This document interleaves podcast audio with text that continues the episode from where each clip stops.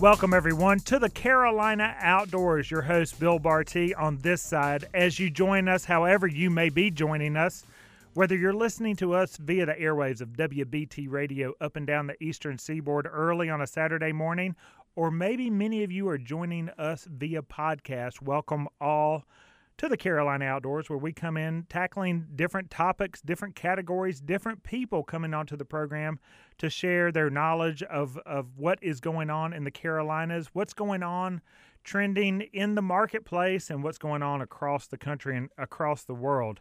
Uh, this segment is going to be no different. We're going to have a little bit of an educational moment too, but the topic is going to be footwear. TJ Boggs on the other side, not to put you on the spot the difference bet- between a podiatrist and a pedorthist. Oh man, I have I've only heard of one of those words for today. well, so okay, so podiatrist. We'll start with that one. That is a doctor that specializes in the treating of foot and ankle problems. Where a pedorthist, that's your new word. Okay.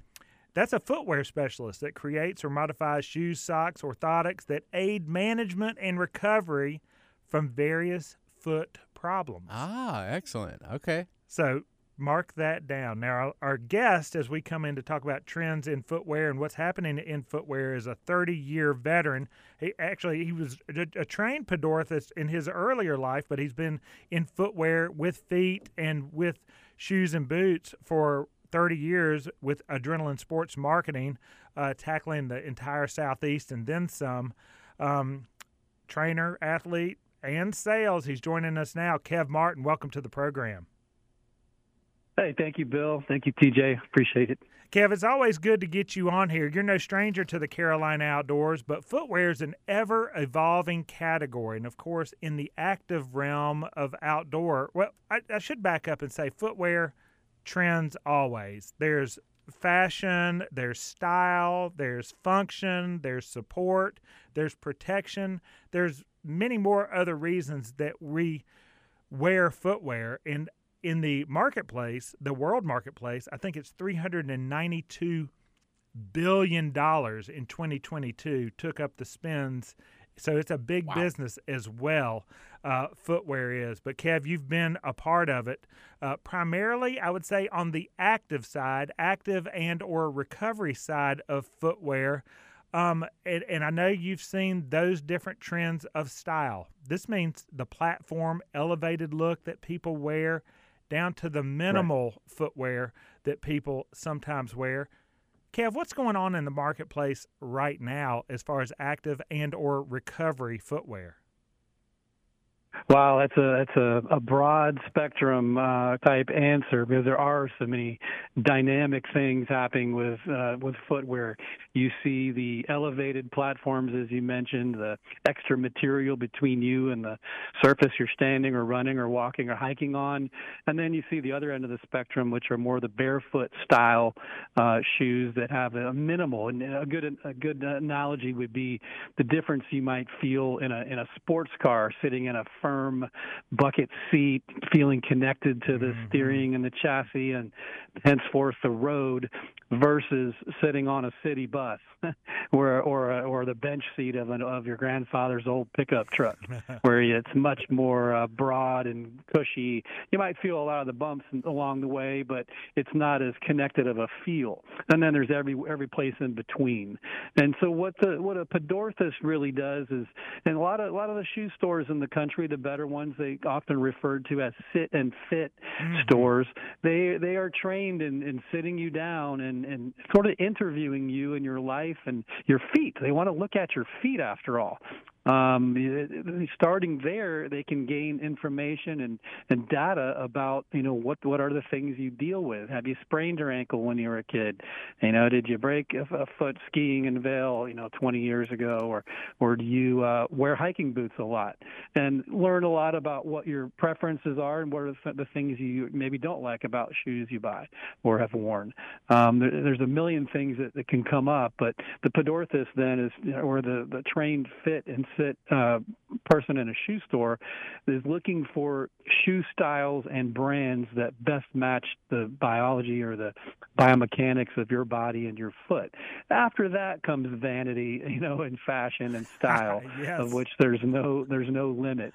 Um, in my career, it's true. I've I've grew up in the islands of South Florida, and if I was wearing shoes at all, I was wearing flip flops, maybe topsiders, and then eventually wearing cleats on a on a soccer pitch or a football field, and you know have seen it have seen the athletic side of things uh, really evolve through through the last uh, couple decades, several decades, in terms of how much cushion there is, how much support. Um, of course, uh, Nike has brought things to market that actually can help you run faster um, in a linear kind of way, A to B. But I think what a lot of people are looking for, especially since the the pandemic, is a way to become more connected to their environment, um, more think more lateral movement, not just walking heel to toe, but almost like a uh, side of your foot, like you were be moving from sideline to sideline on a tennis court, or maybe if you were playing defense on basketball. Uh, in basketball, that lateral movement is what we don't get so much of, and that's the part of the footwear industry I'm most interested in because we're involving all 100 moving parts in your foot. Wow, well said, including the 100 moving parts of the foot. I guess that's the uh, 28 bones, 30 joints, and more than 100 muscles, ligaments, and tendons all in there. TJ thinks that I have this on the top of my head, Kev. I'm reading it off a piece Oh. of paper. You had me fooled.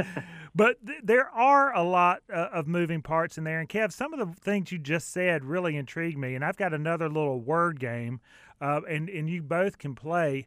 Um, it's the difference between science and art. A- and, Okay. and it's going to come back to you, Kevin, talking about uh, talking about you know uh, taking care of one's feet, recognizing the problems, trying to solve those problems, uh, um, b- but then maybe you don't solve it right away. Is is being a pod- pedorthist or being a footwear expert sometimes part science, which is designed to be objective and guided by data, where art is subjective and deeply influenced by feelings and opinions. Um, does that sometimes go along? I know uh, art is partly uh, in fashion of footwear, but is there a bit of it in the function of footwear as well, solving that problem that might not be quite quantified by data? There's a bit of trial and error, and tell me what you feel when you put these on. You want me to tackle that one, or TJ? You want to go first? I, I'm gonna let you go with that. Kev, you're the you're the super train one. TJ's over there pushing. I red just buttons. wear shoes. That's all. I, that's it. well, that's good. He's got because, Velcro uh, you Velcro know, the- on his. the, the most I'd say probably obvious one is uh, with the the finer gender uh, of women that wear heels or wear uh, you know the fashion forward styles, more contemporary, where the heel is lifted, and you could say men who wear work boots that have a, a, a pronounced heel, or you think think of the traditional cowboy boot. Yeah. Um, you know, we're built and we're, we come into this world with not wearing shoes, obviously, and that's what we're designed to how we're designed to work and operate on a natural surface more all the time. And our our body is actually designed to last about a hundred years. If you you know by the science data, you know the wear and tear of the ligament and the and the uh, muscle and tendon uh, on bone uh, relationship, we we could get a hundred years out of out of our bodies if we take care of ourselves, and we all probably know someone who's made it close to that or over Yes. that. But uh, in, we do things to sort of handicap ourselves along the way, right? We live on concrete. Uh, Yes. We we wear elevated heels, and what that what that does is pitch the pelvis forward, which causes the spine and the shoulders and the neck to compensate with the angle that we hold them at, which means that our muscles have to respond to that. So years and years, we, we don't ju- these things uh, ailments of the foot and sometimes the the the leg, the hip, the the back, they don't just happen overnight. Now, if you have a you know a a, a blunt force trauma or impact, Yeah. of course that can happen, but most of it we do to ourselves over repeated seated, we're, we're creatures of habit, and we do this do these things for years and years, and that's what leads to things like plantar fasciitis, heel spurs, bunions, uh, you know, putting shoes on that may not necessarily fit. We talk a lot about um, a lot of the fallacies in the footwear world, and one of them is simple. Um, we really don't wear or buy shoes by the numbers. When you walk into Jesse Brown's Outfitters, by the way, you know you you guys are great because when you walk in and a customer would like to look at some footwear, you don't really ask them what size do they wear and then go grab a bunch of boxes in the back. Anybody can do that, but Right. we really don't buy shoes by the by by the number. That number we all carry around in our head is just an index number. So, and it it can differ, right? You might wear a 10 in Reebok, but you might wear a 10 and a half in Vasque or a nine and a half in Salomon and so forth. So that is really, you know, one thing that we have to consider when we uh, go into a, a better footwear store who can sit you down and measure you.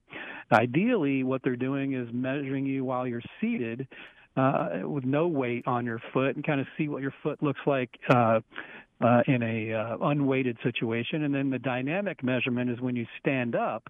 And often people's feet look like they grow, sometimes a size or even two sizes on the Brannock device, and they might spread out in width also.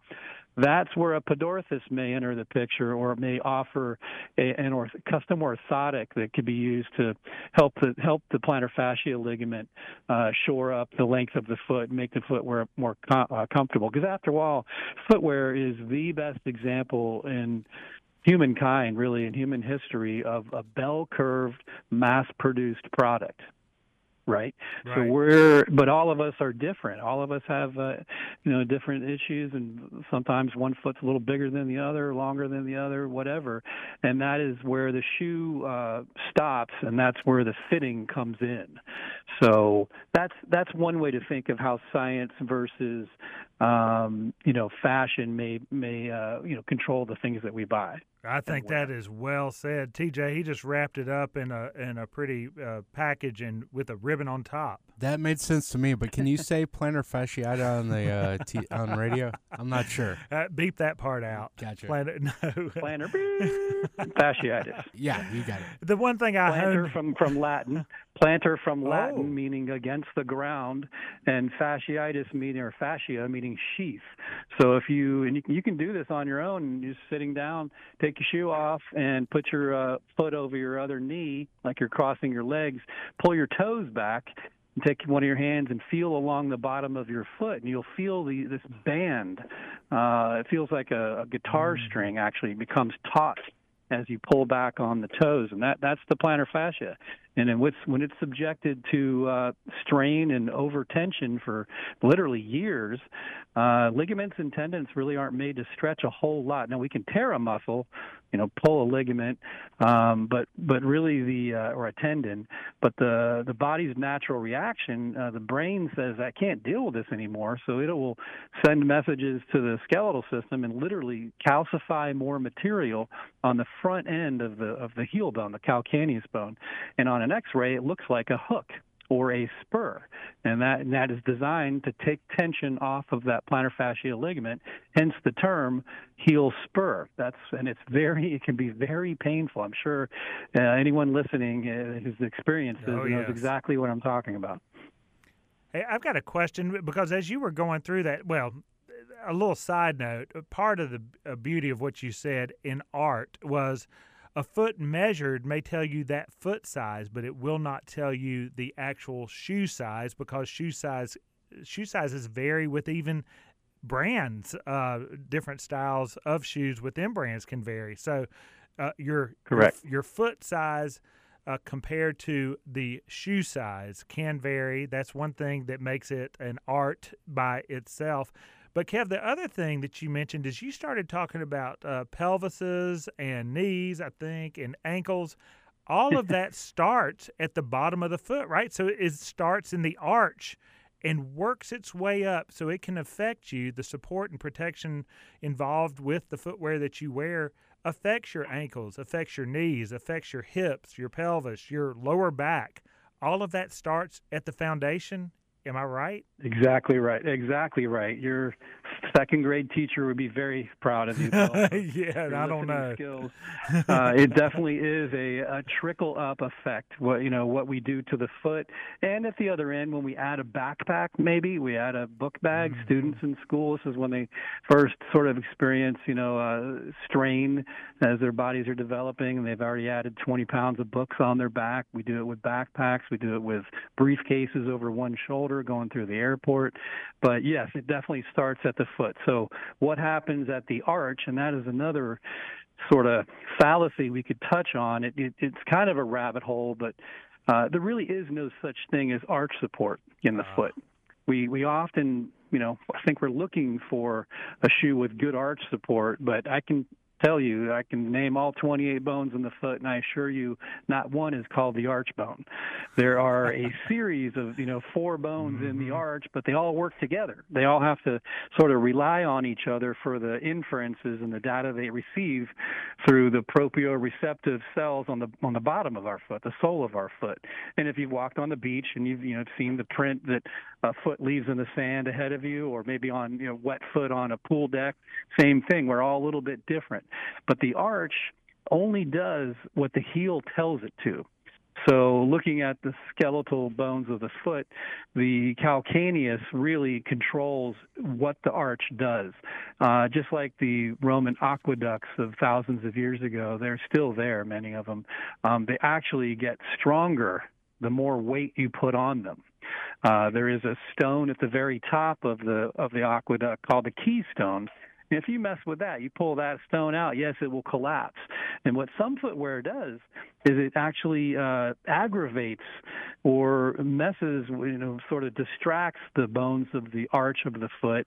And eventually, it feels good in the store sometimes, Yes. but eventually your foot's like, wow, this is too much. This is too much arch support.